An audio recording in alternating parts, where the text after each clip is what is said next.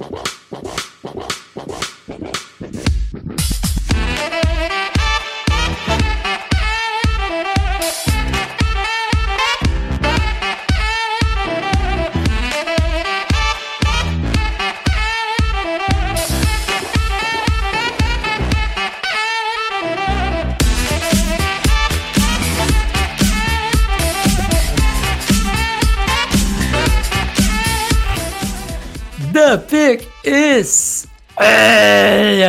Sejam bem-vindos a mais um podcast do On The Clock. Hoje é um podcast no feriado dele. Nós temos um podcast aqui no. Você não está indo para o trabalho neste momento, você que está ouvindo, nosso querido ouvinte, que geralmente volta do trabalho ouvindo On The Clock. Nesse momento, nesse momento, provavelmente você está indo para o bar beber e vai ouvir esse podcast maravilhoso. Diga olá, Davis. Olá, olá, meus amigos. Ou você está fazendo um churrasquito maravilhoso, ou você está fazendo qualquer, qualquer coisa que lhe agrade. Então, aproveite esse feriado ouvindo o, esse podcast maravilhoso, feito por duas pessoas tão bonitas, principalmente eu. E Felipe é meio desprovido de, de beleza externa. Ah. Mas. Então aproveite, aproveite seu feriado. É isso, Davis. Nós temos muitos comentários hoje. Muitos comentários. Aliás, uma coisa que eu já não peço há muito tempo e eu deixei de pedir, vocês deixaram de fazer. Então vou pedir novamente. Começar a pedir em todas as semanas. Deixem as suas avaliações, cinco estrelinhas no podcast, no, no iTunes. É, o iTunes aí que tivemos problemas recentemente com o feed dele, mas já está tudo certo. Faz algum tempo já que nós não temos nenhuma avaliação, então deixem lá sua reviewzinha, que ajuda bastante para a gente ficar lá no, no ranking de podcast de esportes. Ok? Ok. Bora para os comentários, Davis. Vamos lá, primeiro do Lucas Lincoln. Saudações sanguinários caçadores de jogadores. Gostei desse termo. Eu gostaria de saber o que vocês acham do Anthony Gordon, quarterback. Quem é ele? E o que pode ou não se tornar? Abraços. E Dave, seu time é sujo, roubou o Thiago Nunes do meu furacão. Meu amigo, no futebol não tem ninguém que é limpo. Então, deixa claro. Anthony Gordon, quarterback de Washington State, é isso? Uhum. Você já viu alguma coisa dele, Felipe? Vi, acho que ele é, é, Acho que ele é o contrário do, do Mincho. Ele é, É. Redshirt Senior, né? É. Ele passou muito tempo, né? Ele foi reserva do Mincho, foi reserva do. Do. Foco. Do Falk. É, então ele tá lá há muito tempo. É um dos caras que, pelo menos, hum, né, quando falou, ah, você não vai ser o titular, pelo menos ele não, não se transferiu e ah, vou procurar no lugar em outro, time e tal. Ficou lá e, assim, sinceramente, não é um jogador que eu me empolgo. Eu também não. É, é lógico, qualquer quarterback que vai sair de Washington State, a gente sabe que vai ter números excepcionais. Mas o, o Gordon, eu acho que ele é bem aquele quarterback de sistema de fato, assim, sabe? Sim. E a gente não gosta de ficar falando isso, né? Quarterback de sistema e tal. Mas é, parece ser o caso com ele. Eu não, não sou lá muito fã dele, não. Eu até cheguei a assistir algumas coisas já, né? Pra, pra fazer tape, pra ver e tal. Mas acho que ele é um jogador pra ser undrafted ou se alguém quiser lá na sétima rodada, coisa do gênero. É, eu também não vi nada demais nele. Na verdade, é um cara que nem se falou, que infla os números. Até perguntei já primeiro, porque, como eu vi superficialmente como não me agradou, talvez você tivesse visto com alguma coisa mais interessante. Mas então é isso, é um quarterback aí que vai ficar pelo, pelo caminho. Antônio Wallace, salve mestres. Daqui a alguns anos, qual desses jogadores vocês acham que será melhor safety? Jamal Adams ou Minka Fitzpatrick? Opine, Felipe. Hum, eu vou. Eu acho que a mudança do Minka fez tão bem pra ele. Eu acho que o que o, o, o Minka ele ele tá numa crescente tão boa assim a carreira dele de parece ares novos. É, neste momento o Minka Fitzpatrick tá jogando mais do que o Jamal Adams, né? Eu acho que o Minka Adams. tem uma, uma coisa, só desculpa, Felipe, mas o Minka tem uma coisa que o Jamal Adams não tem tanto o instinto para bola. É, exato. Ele é mais ball rocker do que, é. o, que o Jamal Adams. É. É, então, assim, quando a gente terminar, terminar a carreira dos dois e for olhar, é, eu aposto que o Minka vai ter números melhores. Né, mais interceptações, é, esse tipo de coisa. Mas o Jamal Adams certamente vai influenciar bastante o jogo também, e os seus companheiros ao redor, que eu acho que ele tem é, mais liderança do que o, o Minka, por exemplo. Um é, jogador, uma, uma imponência física maior. É, exato. Eu acho que no final das contas, quando a gente vai somar tudo e pesar, as estatísticas é, são mais fortes, né? E eu acho que nesse caso o Minka Fitzpatrick vai ter uma vantagem. Também acho. Acho que o Minka vai acabar sendo um safety maior, mas acho que a diferença, o gap entre os dois vai ser pequenininho. E ele também pergunta: o que vocês acham do Trevon Diggs, cornerback de Alabama? Acho que essa pergunta já fica respondida no, no seu post que saiu ontem, né, Felipe? Que Trevon Diggs voltou à realidade, né? Exatamente. É... É... Nós estamos gravando na quarta, né? Ainda não coloquei no ar, uhum. mas é, vai amanhã, quinta-feira. Então, se você não não soube que a gente fez um post sobre o Trevon Diggs, entra no site. É, a, o Trevon Diggs, eu acho que ele teve um, um muito hype em cima dele, muito por causa da, da fisicalidade dele, do tamanho. tamanho. É um cara que é, em Alabama ele é listado como 6'1, o que eu acho que ele pode ser até 6'2, para falar a verdade. É ele, é, ele tem o biotipo, né? É, cara, ele é muito grande, ele é muito grande, ele é forte, é, é alto, ombros largos. Então, assim, é, a, o físico dele realmente impressiona muito. E, e, isso faz com que a galera comece a criar uma, paix uma paixão exacerbada, né? É, como tá aí no post, eu acho que ele tem problemas de rastreio, rastreio de bola e tal. Esse jogo contra a LSU ele errou vários tackles. E não é uma coisa que, que ele errou, por exemplo, na temporada passada, em 2018, antes dele se machucar. Ele tinha errado pouquíssimos tackles. Nesse ano ele não foi só nesse jogo que ele errou tackle. É, problema de rastreio de bola, acho que não é um, um, um, um ball hawker. Enfim, se tá esperando o Trevon Diggs como um prospecto top 20, que é o que acho que o Pro Football Focus tem nele agora, eu acho que vocês vão, vão ficar um pouquinho decepcionados. Se pensar nele como um prospecto de dia 2, aí passa a ser interessante meio de dia 2 por ali, né? É. top 50, top 60, talvez top aí. É, exatamente. Uh, acho é. que é onde ele se encaixa melhor. É. E ele pergunta também do Justin Je Desculpa, você ia falar mais alguma coisa? Eu acho que eu... Não, não, não. Não. E pergunta também do Justin Jefferson, wide receiver de LSU. Essa eu vou responder até antes que você acha. Eu gosto do Justin Jefferson, acho que é um cara que explodiu, porque já tinha boas expectativas nas outras temporadas, mas era meio mal utilizado. É um cara que é um cara que briga pela bola nas bolas contestadas e tal, mas acho que falta um pouco de velocidade e um pouquinho de melhora nas rotas do Justin Jefferson.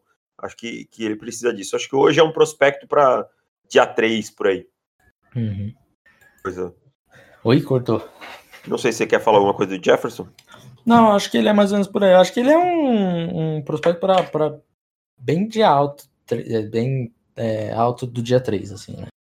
Aquele cara que vai terminar o dia 2 e vai falar, ah, o Justin Jefferson tá na board ainda, hein? É, não acho que ele seja é, wide receiver para chegar e ser titular, a não ser que ele seja o wide 3 do seu time neste momento, né? Então veremos quando chegar a fazer o report. Mas é mais ou menos isso que você falou.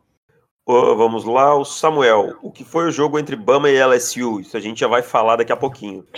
É, os running backs dos dois times foram bem. O running back Edwards Ellery. É Ellery que pronuncia? É, né? Hilaire. Hilaire. De LSU aumentou seu estoque de draft após esse jogo. Onde vocês veem ele saindo? E quanto ao Delpit, ele caiu para o final do primeiro round? Cara, o, o, Edwards, eu, eu acho ele um bom running back. Ele teve realmente um excelente jogo, mas a gente não pode descartar o, o resto do tape dele. E pelo que eu vi do tape dele, ele é um running back inconsistente ainda. Para mim, ainda é um running back de dia 3, por enquanto. É, é um cara. Ele no jogo, ele teve um jogo fabuloso, assim. É, e é engraçado porque quando você vê o tamanho dele, a gente acha que ele é aquele running back dinâmico, com um corte de uma mudança de direção absurdo, e não é o caso do, do Ele. Ele é um cara que tem uma visão muito boa e, e consegue trabalhar em espaços curtos. No jogo aéreo ele foi muito bem também.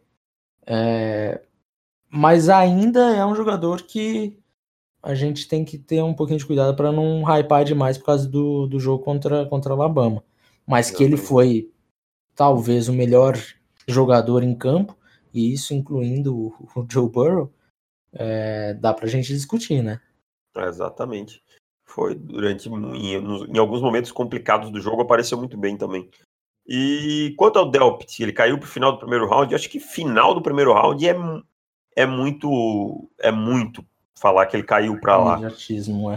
É, eu, eu, por exemplo, acho que foi até o. Não sei se foi o Danny Brugler que falou, se foi o Matt Miller que escreveu. Alguém escreveu que tem três coisas que são fundamentais no safety: que é range, que é tackle e a outra que é instintos para avançar para a bola, alguma coisa assim. E o, o, o Delpit ele tem as duas que eu falo, é, instintos para bola, instintos para avançar para bola e range muito bom, mas o tackle tá péssimo. Então ele tá com extremos. Então assim, eu acho que derrubar ele lá para para top 35 é muito, mas eu acho que ele é um jogador hoje que tá no top 20 aí.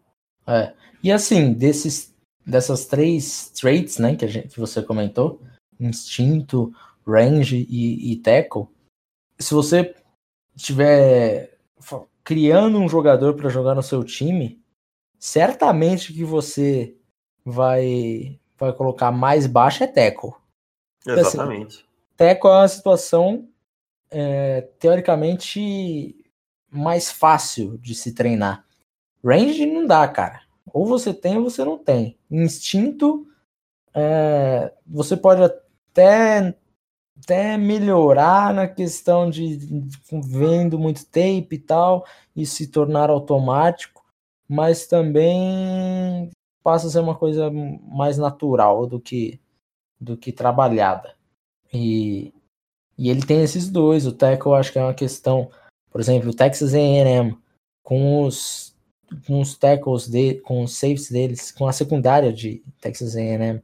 A gente vinha falando, acho que desde 2017, que parecia que eles não treinavam de jeito nenhum e todo mundo que saiu de lá é, foi para a NFL conseguiu melhorar a técnica de tackles e parou de perder tanto tackle. Né?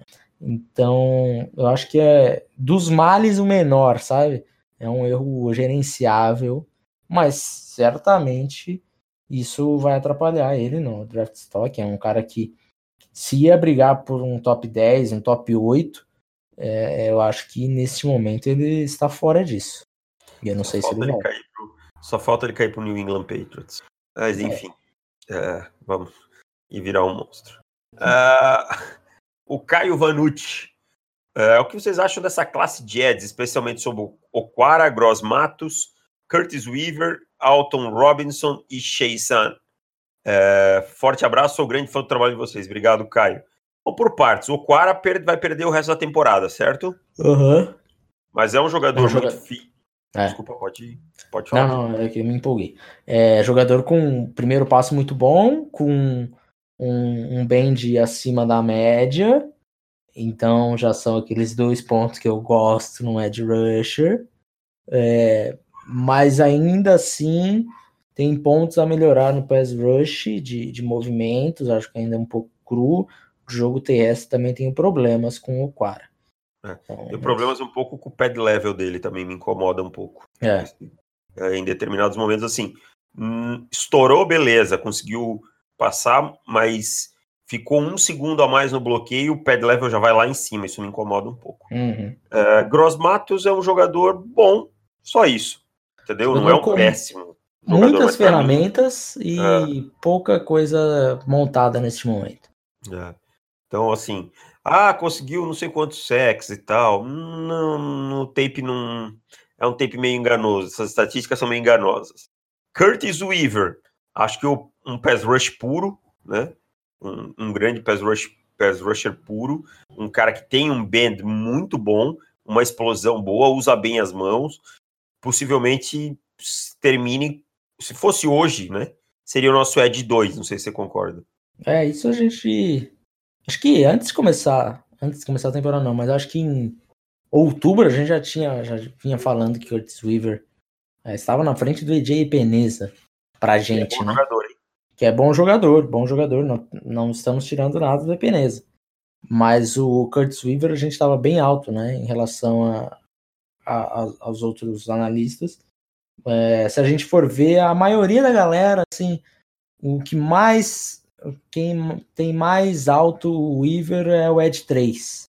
Pra gente, ele passa o Peneza. Então, assim, a gente tá bem empolgado com, com o Weaver. Ah, eu gosto muito do, do band dele. É, isso é absurdo. O band dele é absurdo. Alton Robinson, de Syracuse, Felipe.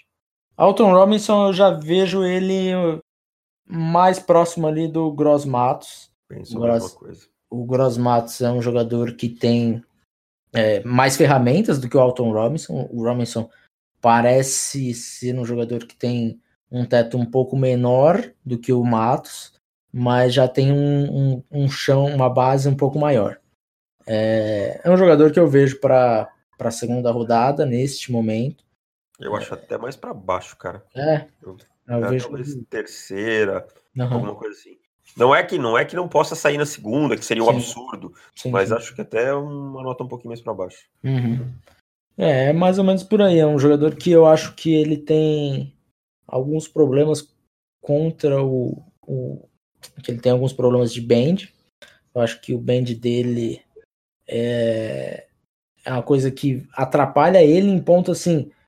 Ele até tem a explosão, mas quando ele ele até bate o offensive tackle, mas ele precisa contornar, sabe? E nem é aquele aquele bend que você vence o offensive tackle exclusivamente com bend. É simplesmente virar a esquina depois que você já bateu ele com, com os das mãos, alguma coisa, e ele dá um, dois passinhos a mais, isso me, me incomoda. E por último, o Clevon Chason, Chason, de LSU. Cara, eu posso, eu vou dar um, um, uma bold aqui. Esse cara vai quebrar o combine se ele for pro combine. Clevon Chason, quanto, quanto você acha que ele corre? Ah, não sei, mas é baixo, velho. É baixo. Deixa eu ele... ver eu posso chutar nele aqui. É, vai pensando aí. E... Ele teve um, um, bom jogo contra a Alabama, né? E Alabama, os dois tackles são, são muito bons, dois tackles que, que devem ser draftados alto no, no draft de 2020. É, eu acho que ele é muito bom para no jogo terrestre, mas eu não sei se ele é um pass rusher tão bom assim. É, e a questão é que ele está em desenvolvimento, né, Felipe? É só a segunda temporada que ele joga, né? Uhum. Então, é, hoje eu não vejo ele como um, um prospecto que, que estaria no meu top 25, sabe? Também não, também não. É, eu, vejo, é, eu vejo algumas pessoas colocando na, na primeira rodada. De repente, final de primeira rodada pode até ser pensar pelo pelo time, pela need e tudo mais, pode até ser. Mas eu acho que ele, como pass rusher, ele ainda tem bastante a desenvolver.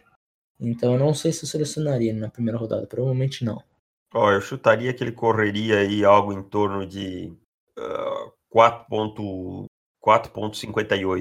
4.58. Assim, Quanto que ele pesa? 250? 250 libras. 250, é, seria Seria um, um, um, um tempo. Com certeza ele vai ganhar um pezinho ainda, né? É. 10 libras aí. É, eu sempre tiro por base o Fornette quando ele correu, né? Ele correu em 451 com 200 e. 200. Os be... o, o Fornette parecia um tanque no dia que chegou no combine. 220, 230, sei lá. Eu sei que ele tava com muita água, né? No... É. Ele tem um problema de retenção de líquido grave. Muita creatina, bicho. É... Jorge Miguel, nosso amigo Jorge Miguel, assinante, inclusive. É, excelente podcast, gente, como sempre. Meu comentário... a, a gente precisa fazer alguma coisa para mandar um, um salve especial para quando for assinante. Ah, é verdade. Então, A partir do próximo, todas as vezes que você for assinante, nós mandaremos é, salves especiais. Mas Pensa, então, Jorge. Uma palavra bonita aí pra gente falar. É. Enfim, Então tá, pro, pro próximo podcast. Jorge Miguel, sinta-se como o estreante dessa categoria. Excelente podcast, como sempre. Meu comentário é o seguinte: Chicago poderia ir atrás do Jalen Hurts? Não. Me corrija se eu estiver errado, mas vejo um bom fit no ataque do Matt Nagy. Mudando um pouco de assunto. Tá, vamos primeiro responder essa parte aqui. Eu É, tô dando risada porque a gente falou exatamente isso no Cash Pro, né, velho? Isso, a gente falou que, que casaria bem. O problema é que Chicago tem pouquíssimas escolhas, tem só uma escolha de segunda rodada, e aí, e aí vai ter que basicamente torcer pro, pro Jalen Hurts estar disponível lá, né? É, e. Ou gastar escolhas de 2021 É, pra subir. Mas assim, de 2020 eles não tem. Não tem escolha de primeira, tem a de segunda, não tem de terceira, não tem de quarta. É, é, e daí vai ter que gastar a sua de segunda, se quiser subir, é, ou algum jogador, ou 2021. Não vai ter jeito. Porque é muito difícil que ele sobre na. Se bem que o- os Bears estão em, em que ponto do draft agora? vamos. Na 15, sei lá? Coisa do gênero, aí, né? Deve ser. É, ele teria que sobrar ali na 47 por aí, né? É, seria difícil também, né? Vamos ver hoje qual seria a posição dos, dos Bears na segunda rodada. Mas assim, eu acho que se ele tiver mais ou menos. Se os Bears estiverem selecionando na 40, por exemplo, eu acho que. E aí é, não é tão, com- tão difícil de imaginar que os Bears estariam mais ou menos por aí, né? É. Deixa eu ver o schedule dos Bears.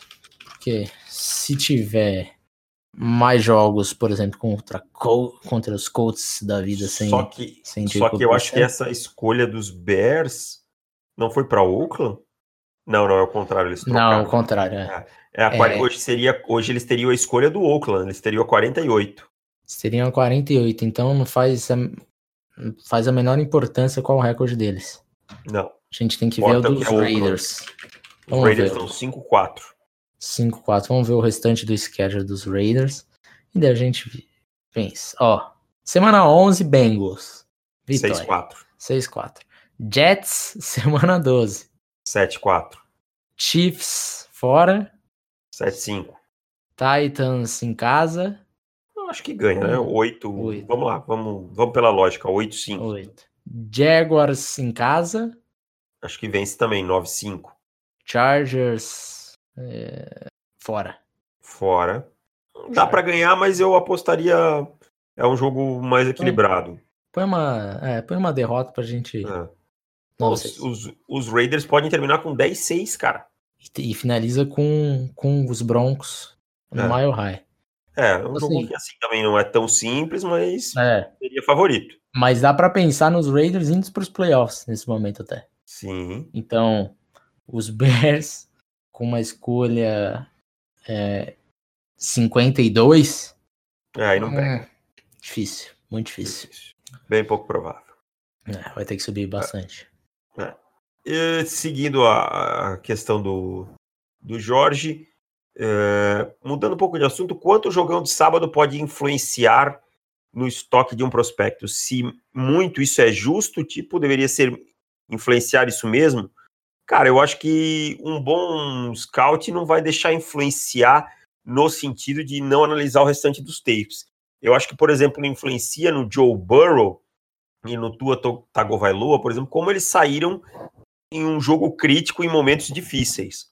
Acho que, que pesa mais por esse lado, não pela performance de campo. A performance de campo ela é avaliada como mais um jogo, mas a performance, essas nuances todas, como saiu numa situação sob pressão, num jogo é, de prime time, com, com toda a importância que esse jogo tinha, como foi no momento difícil do jogo, como reagiu à adversidade, isso aí sim, isso aí vai afetar o estoque de cada um, sim. Mas eu acho que o campo em si não afeta. É, eu acho que é um, um jogo que ele, ele influencia no sentido de você tem três jogos da temporada regular para assistir. Você vai assistir o jogo de Alabama contra Maryland e vai dar quanto de importância para esse jogo. Exatamente. Nível de assistir- competição, Felipe. É. Perfeito. E daí você vai assistir contra a LSU. É lógico, contra a LSU vai pesar muito mais. É, pro bem e pro mal. Porque a gente. O Trevon Diggs, por exemplo. O Trevon Diggs era um cara que eu tinha alguns problemas, mas eu não conseguia tatear, porque é, a gente. Dos jogos que ele teve, ele não sofreu muito. Mas ele não sofreu por quê? Porque ele era bom o suficiente para não sofrer ou porque os adversários não, não o fizeram sofrer? E esse jogo contra a LSU mostrou que os adversários não eram bons o suficiente para ele sofrer. Então é, você tem que pegar tudo, é, saber o que você tira de um, saber o que você tira do outro é um, e ter um equilíbrio entre as duas coisas. Mas que é um dos jogos que mais pesa, certamente. Exatamente. Pesa muito nesse nível de competição que é tão importante, né? Não adianta eu ver o jogo contra Chattanooga, lá, aqueles times lá que não, não vai é. resolver nada. Não. É... Aí ah, ele fala que se você quiser um filho seja um QB draftável, coloque começando o nome dele com a letra J, que vai aumentar bastante. Ele tem razão. Jalen Hurts, Justin Herbert, Joe Burrow, Jua Jagovaloa, é, Jua Jagovaloa, Jacob Eason e Jake Fromm. Jake Fromm Jordan Love. Herbert. É verdade. Josh Rosen. Josh Rosen. Jaker ah, Mayfield. Não vamos falar do Josh Josh. Allen. Josh Allen. é. Gustavo, salve companheiros, beleza? Davis, depois do que vimos nesse Alabama LSU, você acha que se o Burrow cair até a escolha 5, valeria a pena o Denver Broncos fazer um trade-up para pegá-lo ou não arriscaria? Ah, ponto 1. Um. Acho pouco provável que ele sobre até a escolha 5. Claro que valeria, para mim valeria um quarterback muito melhor do que qualquer coisa que Denver tem no seu roster, mas é. Não é muito difícil, né, Davis? É, não, então, por isso mesmo. E acho que não, mas acho que não vai acontecer. Se sim, qual deve ser o preço do draft capital para isso? Aí depende de onde Denver vai estar tá escolhendo. E aí depende quanto precisaria subir. Isso nesse momento é difícil. Uh, minha, aí ele fala, na minha opinião, sim, até porque na escolha 9, provavelmente os melhores jogadores das posições que precisamos já vão ter saído, tais como Andrew Thomas, Jerry Judy, Tristan Wirfs, e também não temos nada ainda para confiar em Andrew Locke. Tudo bem que aí teriam Isaiah Simmons, Delpit disponíveis, mas outros que citei seriam mais importantes. Cara, eu concordo com você, mas eu acho que na escolha 9 você consegue ainda baita prospectos em outras posições, entende? Então, assim, se você já está prevendo que na 9 você não vai ter os prospectos das posições que você gostaria de atacar no draft, você vai lá e se planeja para atacar no free agents, que você sabe antes onde você vai escolher no draft, já vai ter um mapa mais ou menos, e aí você ataca no free agents, gasta um pouco mais nessas posições, e no draft pega grandes jogadores em outras posições. Então, assim, eu entendo a tua lógica tal, mas é, no momento é muito cedo para dizer que a gente não sabe onde o Denver Broncos vai escolher. E vamos lá, vamos, vamos só fazer um, uma simulação. É, os, os, os Broncos estão na escolha 9. O quanto que isso custaria? Cleveland, Brown, Cleveland Browns trocou da, da 2 para 8 quando o Wentz, é, quando os Eagles subiram pelo Wentz, né? Uhum. E isso foi a, a escolha 8, uma terceira rodada uma quarta rodada, isso do mesmo ano, uma primeira do ano seguinte e uma segunda de dois anos depois. Então, é, tem que, é bastante é coisa para subir coisa, top cara. 5. É bastante coisa. Uhum. Para subir top 5 é bastante coisa. Claro, se é o seu quarterback, entendeu? Se é o cara que pode mudar as coisas, eu não me oponho por completo, porque Denver vem num limbo de quarterbacks aí há bastante tempo. Não pode errar de novo. E Mas... sabe que, que, que então, eu abri o um artigo aqui para ver, né, para lembrar as trocas, os termos. Os Browns saíram dessa troca com Corey Coleman, Sean Coleman e Deshaun Kaiser. Nossa, quanta burrada no time só. Era o Sashi ainda? Era, né? Não, o Sashi chegou um pouquinho depois. Ah, nem sei quem era então o general manager, nem me lembro. Deus, do céu, Deus do céu amado. Teve de 2018 que eu não. Preciso ver aqui quem que foi. Se é que foi se os Browns não trocaram de novo. Mas tá de parabéns também. Era o, era o Ray Farmer, então. É, ele mesmo.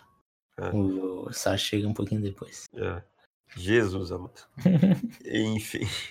Mas acho que Denver não vai fazer trocas assim nesse sentido, não. Não é muito o perfil do John Elway, se ele ainda estiver por lá. Por último, Pedro Nepomuceno, o que vocês acham do QB de Wake Forest? James Newman. Cara, achou um quarterback bem pro sistema de Wake Forest. Um cara que consegue executar bem o que o time precisa, mas just it. É, eu acho que ele é muito salvo pelo Surat também, né? Uhum. Surat, que é um baita wide receiver. É... Joga a bola para cima e é, Exato. E o Surat pega. É isso. Então, não me empolgo. Exatamente. Finalizamos os comentários, Felipe. Tá quase na hora de acabar o podcast já, dele.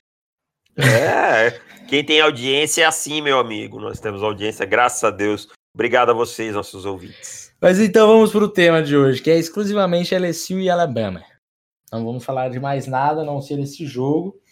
É, começando por onde, Deus? Eu quero começar por Tua Tango Valua. Diga, o que você quer falar do Tua? O Tua terminou esse jogo com 21 passes completos e 40 tentados. E eu vi algumas pessoas é, criticando bastante o Tua e tal. E até comentei isso no podcast Pro, só que comentei com outro, outro quarterback. Que só quem é assinante vai saber qual foi esse outro quarterback que eu falei. É que a, a galera é, é muito 880, gente. O, o jogo do Tua não foi ruim. É, teve o fumble no primeiro drive, que daquilo ali, cara. Ali foi um azar. Vai acontecer de novo, sabe? Ah. Aquele tipo de coisa. E você via claramente quando ele saiu para correr que ele estava incomodado com o tornozelo dele. É, não sei até que ponto que isso afetou ele simplesmente soltar a bola, porque ele soltou a bola sozinho, nada, tinha ninguém nem perto, só foi trocar a bola de mão e, enfim, teve um, um azar. E esse daí eu acho que é realmente, putz, azar mesmo e não tem muito que, que treinar e trabalhar em cima. Que coisa que acontece. É, mas assim, ele ainda colocou é, Alabama no jogo naquele drive antes do, do Burrow chegar e pontuar novamente e acabar com o jogo de uma vez. Mas ele ainda teve um drive importantíssimo, que ele converteu duas quartas descidas e sempre com a, a, a, o ball placement nele é, suficiente, aquele ball placement perfeito para o wide receiver ganhar jardas depois da recepção. Isso a gente viu em diversas slants dele, que isso já é uma, uma qualidade sabida, de, conhecida de todo mundo. E aquele TD para o Devonta Smith também, é, colocado no ponto perfeito. Então, assim, nós tivemos coisas interessantes. Eu acho que o Tua, se a gente estivesse analisando exclusivamente o Tua, é, ele sairia intacto desse jogo, sem, sem feridas nenhuma de draft stock. Talvez para algum, alguns general managers com um pontinho positivo de ter se colocado para jogo com o tornozelo ainda ferrado e entregou é, bastante até. A diferença é que do outro lado nós temos o Joe Burrow que ele sai muito maior desse jogo. É. Só sobre o Tua, eu, eu queria só complementar dizer, para ele, pro Tua, prospecto, era muito, muito mais fácil chegar e dizer, eu não vou jogar esse jogo, eu tô ainda sentindo, não tô, tá doendo e tal, não tenho condição desse jogo. E ele foi pro pau, entendeu? Porque se o Tua não passa por esse jogo, ele ia estar tá intacto, completamente intacto. Ah, quem é que ia ter alguma coisa para falar? Ninguém ia ter nada para falar. Ele ia jogar os outros jogos, quem sabe melhor do tornozelo, mas ele pensou primeiro no time nesse caso.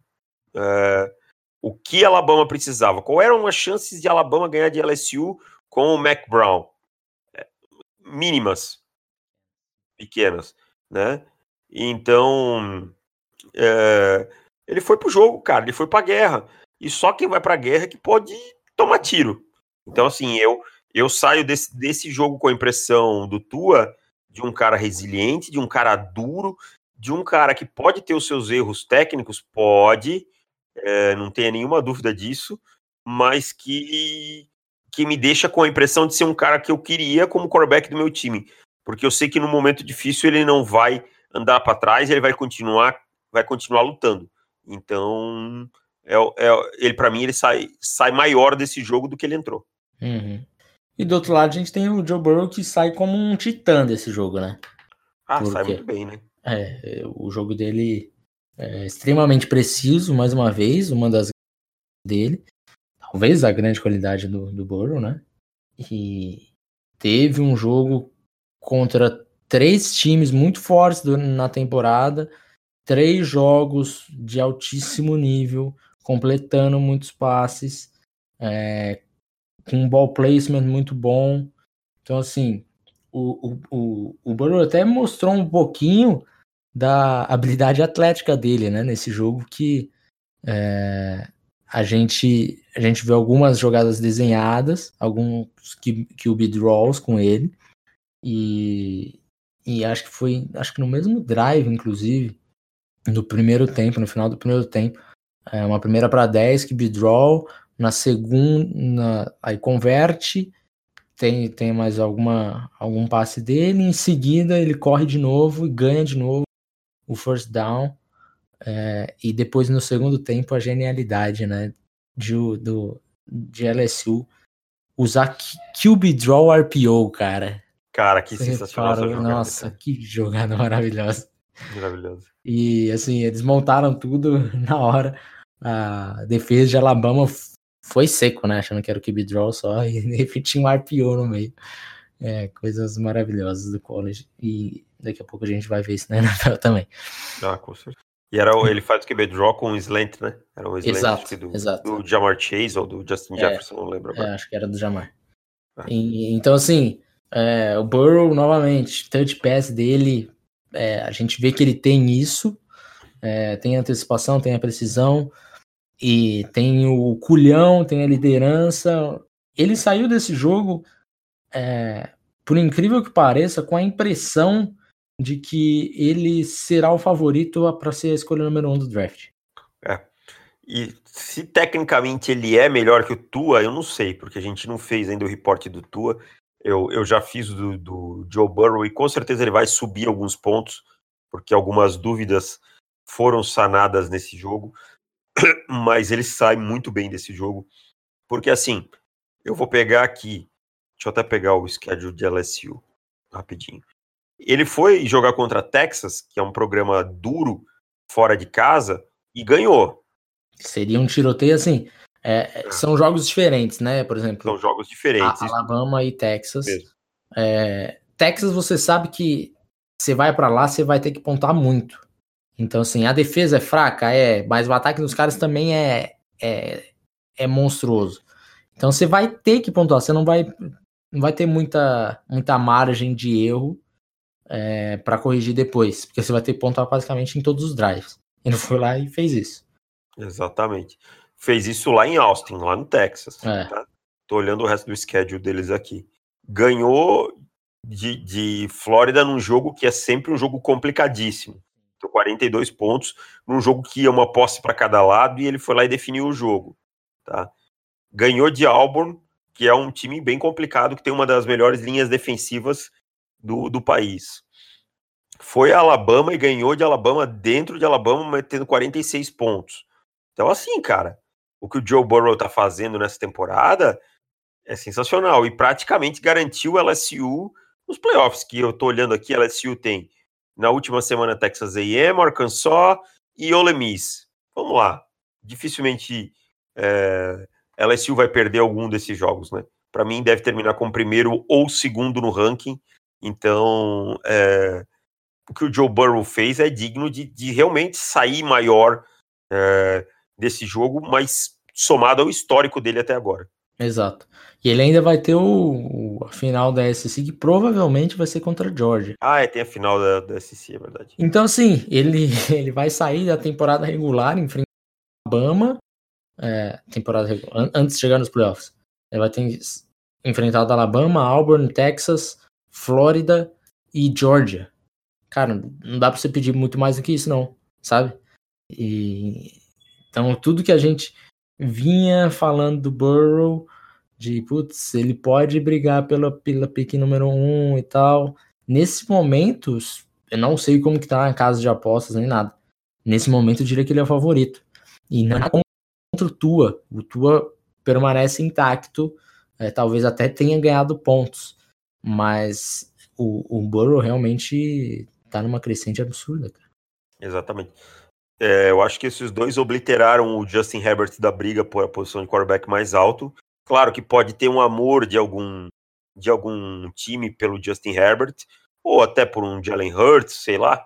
Essas coisas a gente não não sabe o que se passa dentro do, dos times, né, dentro do, dos departamentos de scout, mas assim, acho muito pouco provável que não seja um desses dois caras e que, que qualquer um deles esteja fora do top 4. Acho pouquíssimo provável. É, bem provável, bem provável mesmo. E se a gente, se eu já tinha comentado do Burrow ser pick 1 com os Bengals, se eles ficassem, isso eu falei que umas duas semanas atrás, agora com os Bengals ainda mais firmes na pick 1 e com um Burrow ainda mais firme, maior do que estava há duas semanas atrás, é, meu amigo. Isso explicaria bastante o favoritismo do Burrow para ser a, a, número um geral. Ainda mais com o Ryan Finley estreando e mostrando que realmente não. É, não tem a menor condição. Não é por ali, né? Não, é não é por aí. É, eu, o Ryan Finley ainda. Eu, eu tava assistindo o jogo, cara.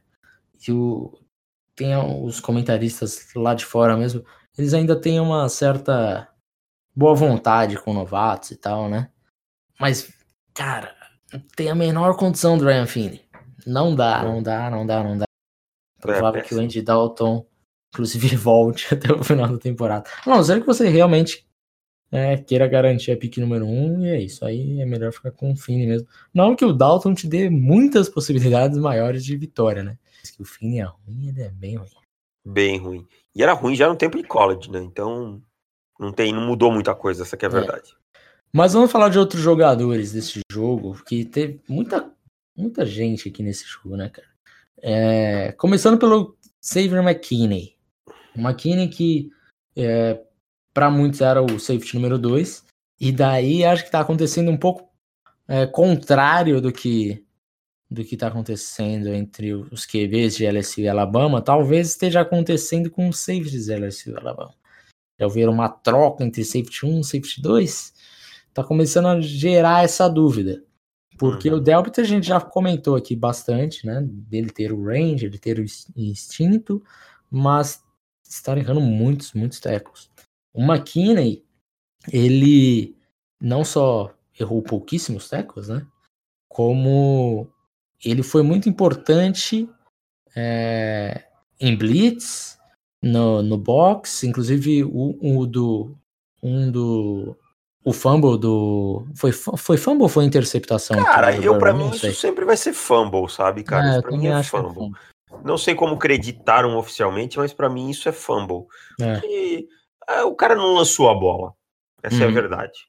É. Então, é, eu acho que tava, tava, o braço tava indo para trás, então eu acho que foi fumble. Mas, novamente, o McKinney que, que forçou, é, trabalha, ele foi um dos poucos que conseguiu parar o, o Hilera, assim, quando ele tava na jogada e tal.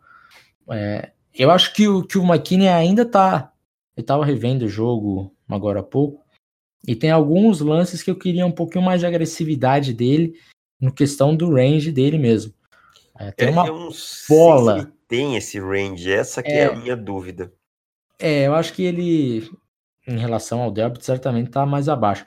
Mas o que me falta, é, o que eu queria ver ele um pouquinho mais, eu acho que ele consegue entregar, é aquele.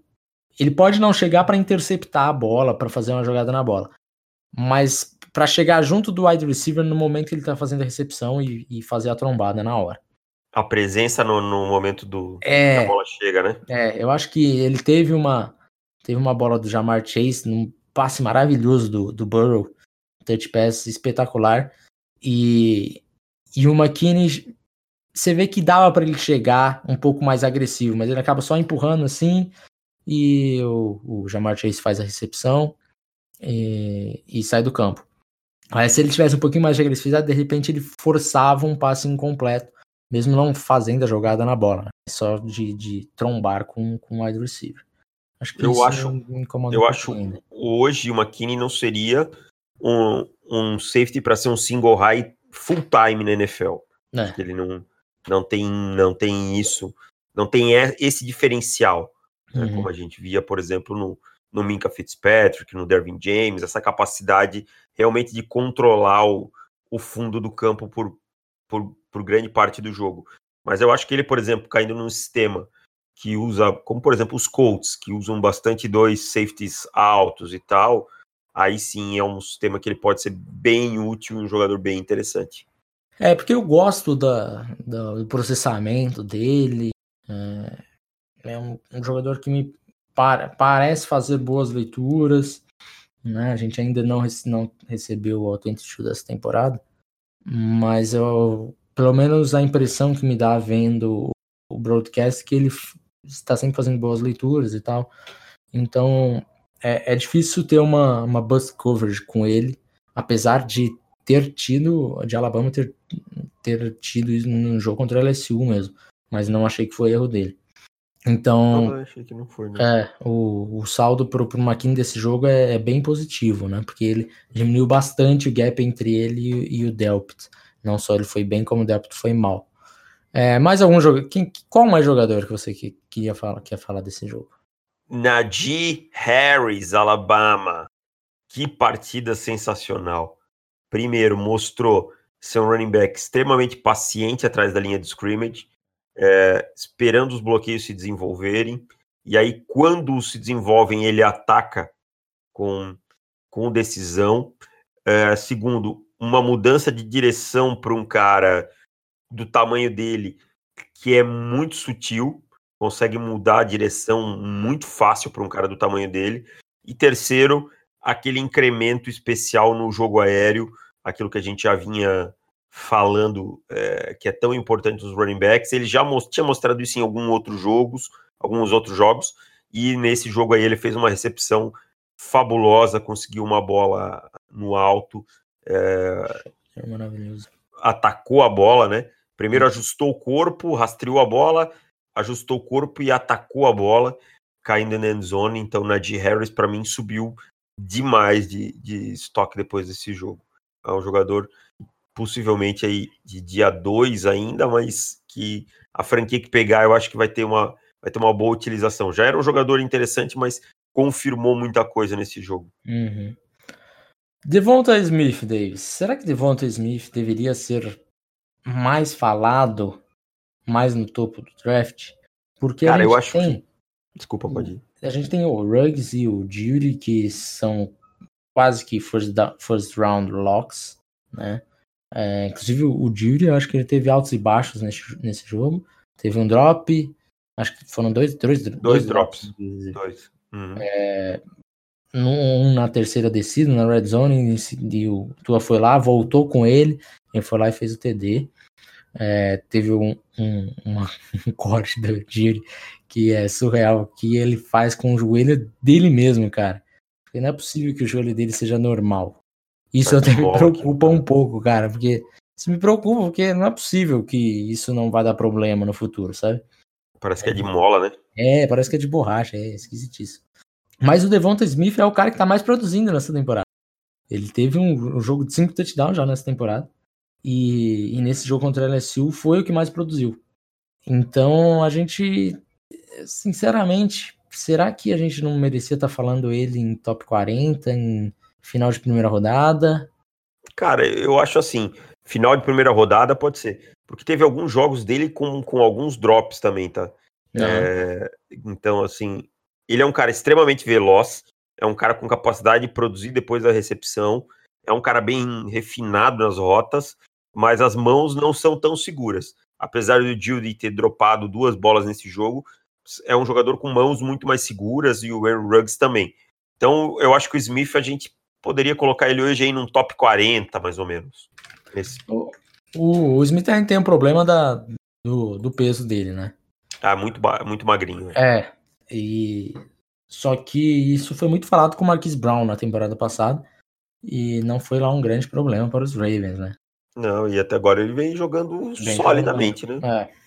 Não, não tem brigado para ser Offensive Rook of the Year, nem nada do tipo, mas vem jogando bem. Então, acho que o, que o Devonta Smith deve estar tá torcendo muito por Marquise Brown. E bem é. nesse restante. Porque os dois têm o mesmo peso, né? 177, né? É, é 175 o Devonta, é. tá?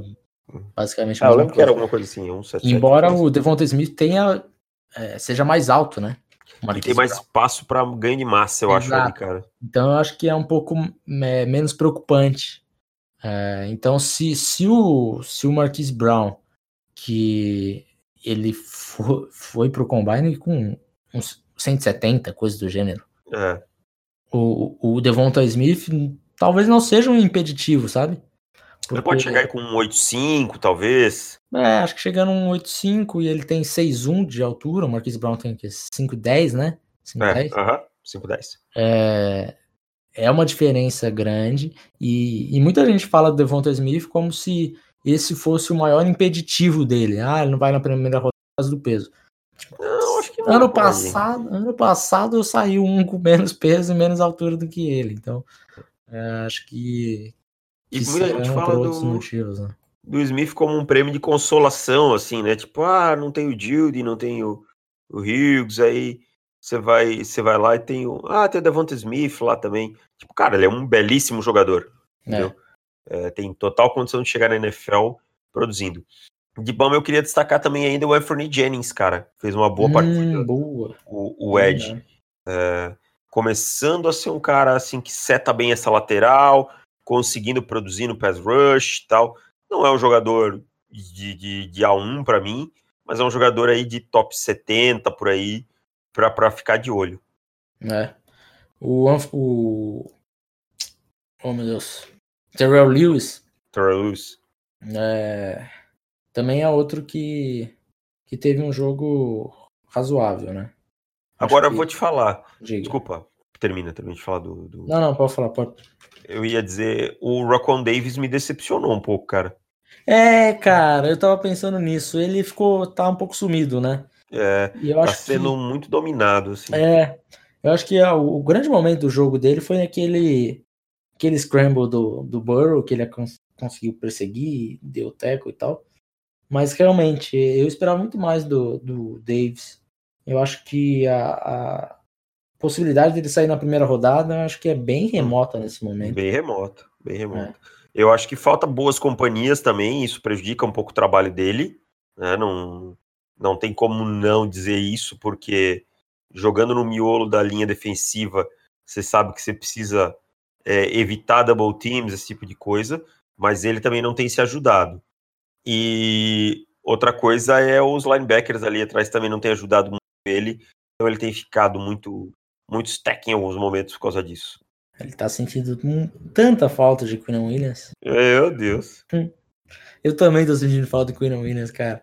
Cara, é um dos meus prospectos favoritos dos últimos anos. E a gente não vê o menino jogar direito. É porque o Greg Williams tira ele quando ele tá bem.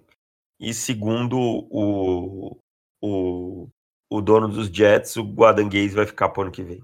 Ai, meu Deus do céu, cara. Pior que assim, eu eu tenho tantos jogadores nos Jets que eu sou fã que eu fico extremamente triste com isso, cara. Eu Geralmente também. eu só daria risado pelo Adam Gaze, mais um ano da piada, ai que legal. Mas de repente a gente tá matando tanto jogador bom, né? O Quinn Williams, o Sandernold, eu acho que o Sandernold tá entrando num espiral de merda, bicho. Que eu é. não sei se ele consegue sair, mas não. Se ele passar mais um ano ainda nesse espiral, sei lá. Foda. Vamos para os palpites, Davis. Vamos. Só deixa um, um adendo aí do, do running back de, de LSU, mas a gente já falou dele no começo do é, jogo, no é. começo do podcast, né? Mas é, é... Foi, foi, muito bem, excelente. E novo Darius Pros, calma lá. Calma. Mas muito bom. Eu acho que, que ele se colocou no radar para muita gente que não estava né, dando tanta atenção assim. Inclusive eu não estava muito empolgado com ele, não. Não, eu também não tinha visto nada dele assim demais. Bom running back e tal, mas nada demais. É que running backs tem tanto running back bom no college que, que aí às é, vezes exato. a gente acaba passando batido. Exato. Então vamos para os palpites, Davis. Nós vamos continuamos. Lá. Você continua com dois pontos na frente. Eu acertei um, você acertou outro palpite na semana passada. Então você segue palpitando primeiro. Começando pelo Thursday Night Football entre Steelers e Browns em hum, Cleveland. em Cleveland. Os Steelers estão muito bem na defesa, mas o ataque não é a oitava maravilha. Do outro lado, eu vou com Cleveland Browns. Você vai com os Browns? Hum, eu acho que eu vou com os Steelers, hein? Estou com certo medo de fazer isso, mas eu, eu, eu fiquei com covardia na semana passada que eu queria ir nos Raiders. Não fui nos Raiders porque eu não queria que você descolasse, queria apostar mais no certo. Então eu vou com o meu instinto e vou de Steelers.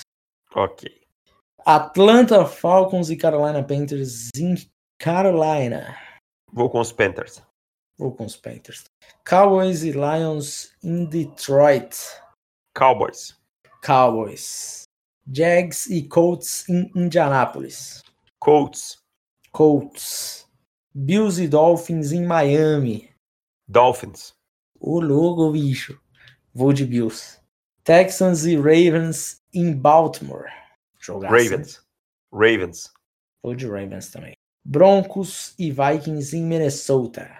Vikings. Vikings. Jets e Redskins em Washington. Nossa. Hum. Redskins. Redskins. Let's go, Dwayne. Saints e Bucks em Tampa Bay. Saints.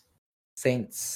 Cardinals e 49ers em São Francisco. 49ers. 49ers. Bengals e Raiders em Oakland. Raiders. Raiders. Patriots e Eagles em Filadélfia. Hum, que jogo difícil. Eagles, Eagles, Eagles. Fly, Eagles, fly? Vou yeah. de Patriots, então. Bears e Rams em Los Angeles. Rams. Rams. E fechando Monday Night Football, temos Kansas City Chiefs e Los Angeles Chargers em Los Angeles. Não, em Mexico City. No estádio Azteca. Ah, no estádio Azteca. É. Então é. vai ter mais torcida dos Chargers do que no do estádio que em Los Angeles. Exatamente. Eu vou com os Chiefs.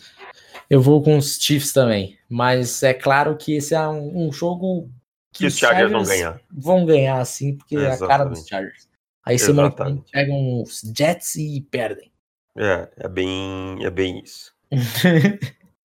então vamos lá, Davis. Tivemos Steelers e Browns, diferente. Uhum. Tivemos Bills, Patriots Bills e Eagles e Bills é. e Dolphins. Exatamente. Três jogos. A coisa vai começar a ficar quente a partir desta semana, Davis. Depois do meu 5 a 0 Um abraço, Davis. Dá um beijo. Um abraço.